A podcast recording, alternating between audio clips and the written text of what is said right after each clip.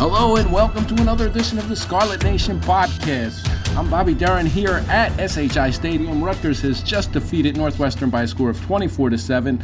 Uh, here to talk about the game, here to recap the game, just to you know make mention of, uh, of what was a good day for Rutgers. And um, to help me with this, I have my man Chris Tsakonas here, who's was uh, in the press box with me alongside the game. It was never in doubt. Um, Chris, what do you think? Uh, you know, Rutgers is one and zero with a pretty decisive win over a Northwestern team. Yeah, I think if you dreamed up the best case scenario for Rutgers going into this game, I think it would look a lot like what we saw on the field there. Two early drives for the offense, which I think for a lot of people is the big question mark coming into this game and this season.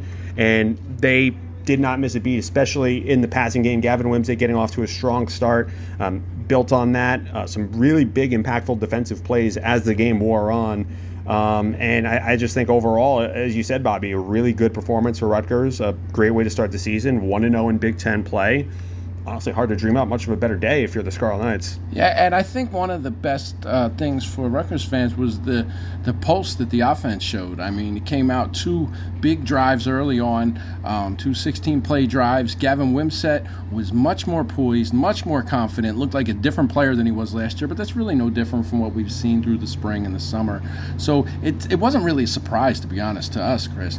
Um, but, you know, the way they methodically moved down the field, it really set the tone, and I believe that um, you know, they could have probably scored more, but it seemed like they dialed it back a little bit and were content to just, you know, run the football most of the time and let the defense just continue to just throttle uh, Northwestern, who didn't have a chance. The Northwestern offense didn't have a chance against this Rutgers defense. So, um, you know, I'm really impressed with, with Gavin Wimsatt.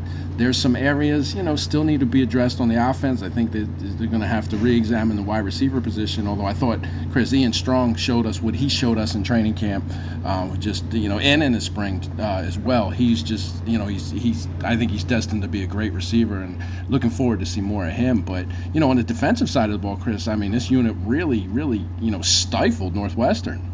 Yeah, and I, I, think that was the thing that also struck me is we knew this was going to be a good Rutgers defense. We knew the players they were bringing back, guys that they had coming back, um, and just what they were able to show last year, and to put that together again another offseason of development, another year uh, with this coaching staff on the defensive side of the ball. A lot of the position coaches coming back as well, um, and, and, they looked pretty complete. And um, especially the running defense, the, the rushing defense, I should say, um, not really allowing much of anything. I think uh, Northwestern only had one uh, rushing yard heading into the fourth quarter, and then right. they got a little bit more that one drive uh, in uh, towards the end of the game, but really just a dominant performance uh, by this Rutgers defensive line. And uh, mm-hmm. I, think if um, that's any indication, and of course, a lot of the teams on the schedule are going to be tougher than Northwestern, of course, right. but if they can put that kind of um, you know ability into week in and week out, I think is going to be a really exciting Rutgers defense. And I think you have to also be encouraged to go back to your other point on the offense, able to stay on the field enough mm-hmm. to give the defense a breather. That was another thing that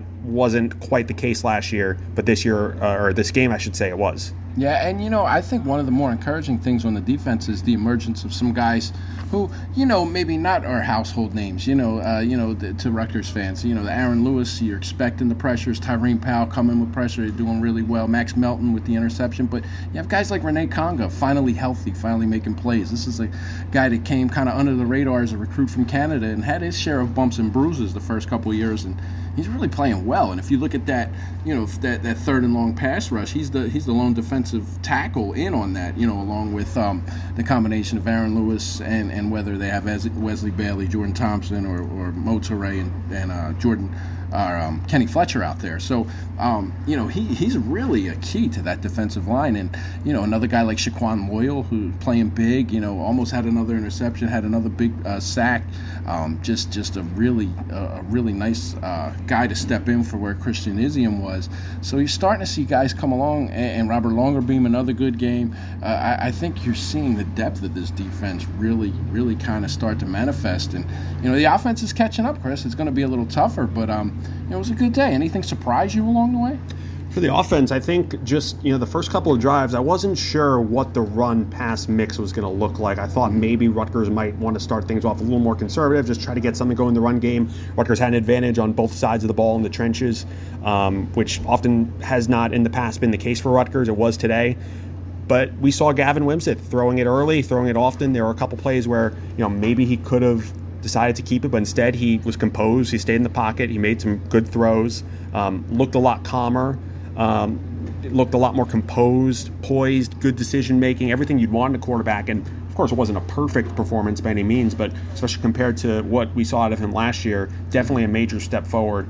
Um, but I would say those first two drives were really encouraging. I didn't know how much improvement Rutgers was going to show in a game situation but that was, if you're the Scarlet Knights, you have to feel pretty good about how that game started. Yeah, and you know, you're also playing without Sam Brown. You're also playing without Aaron Young.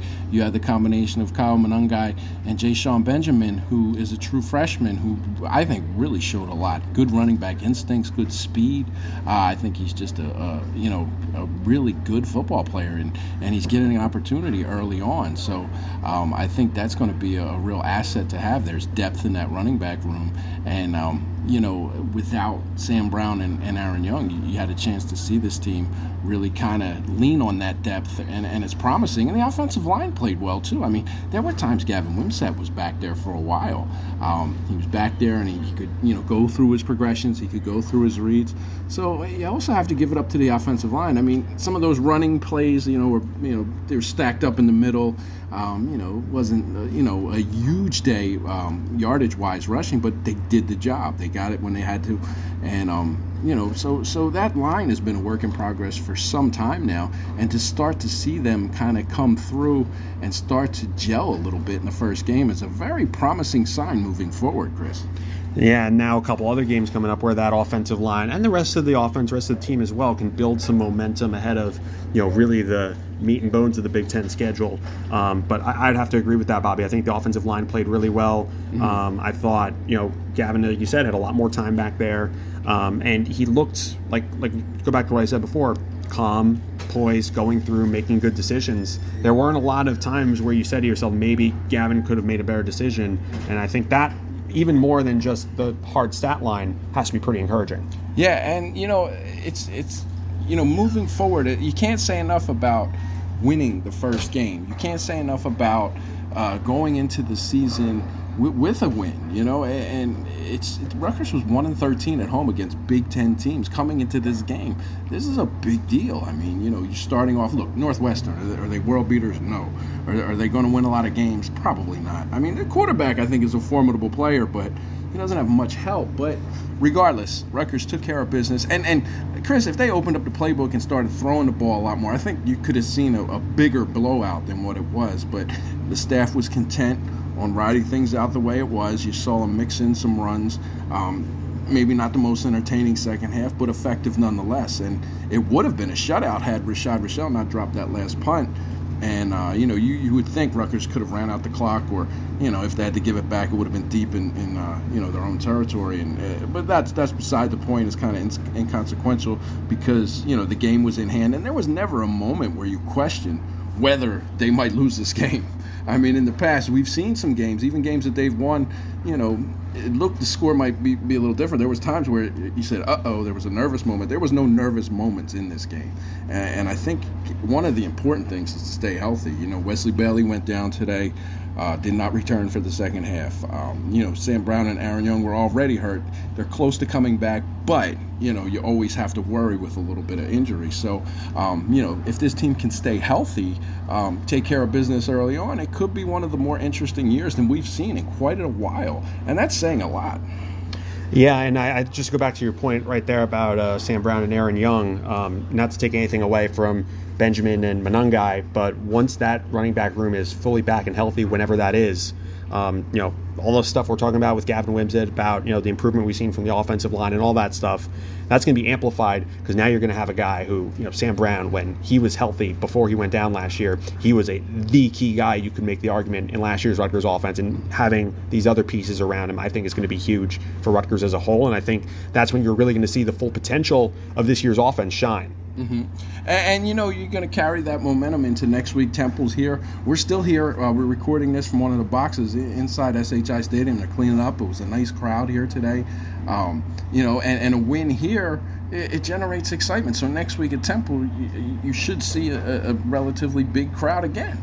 You know, you win that, you keep building it. Rutgers has a favorable schedule at home this year. Ohio State's the only you know big bad team to, that, that's going to come in here. So um, you know, there's an opportunity to, to have a, a good home season here, and, and Rutgers fans are used to it in Jersey Mike's Arena. Maybe it's time that they, they start to, you know, mimic that at, at, SHI Stadium. Now, there's a ways to go to climb the, the ladder through the Big Ten, but, you know, I think the important thing in this game is we've seen progress, we've seen the depth building, and there's a reason to be excited about this offense because, you know, Gavin Wimsatt is – is really starting to mature. He's still only 19 years old, Chris.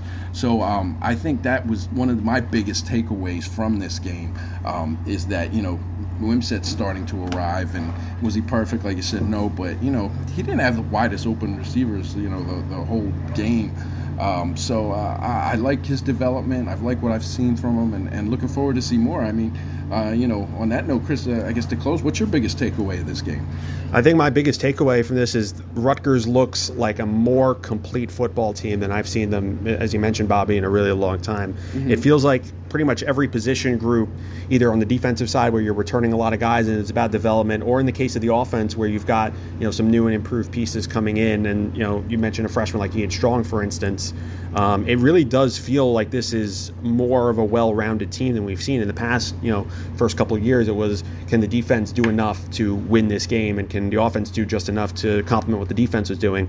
It didn't feel like that today. Right. And of course, long season ahead. Uh, don't want to take too too much away from one game, but I thought that was really my takeaway is that this looked like a complete Rutgers performance on both sides of the ball. And I think if Rutgers can build off of that, Temple under the lights at home, prime time.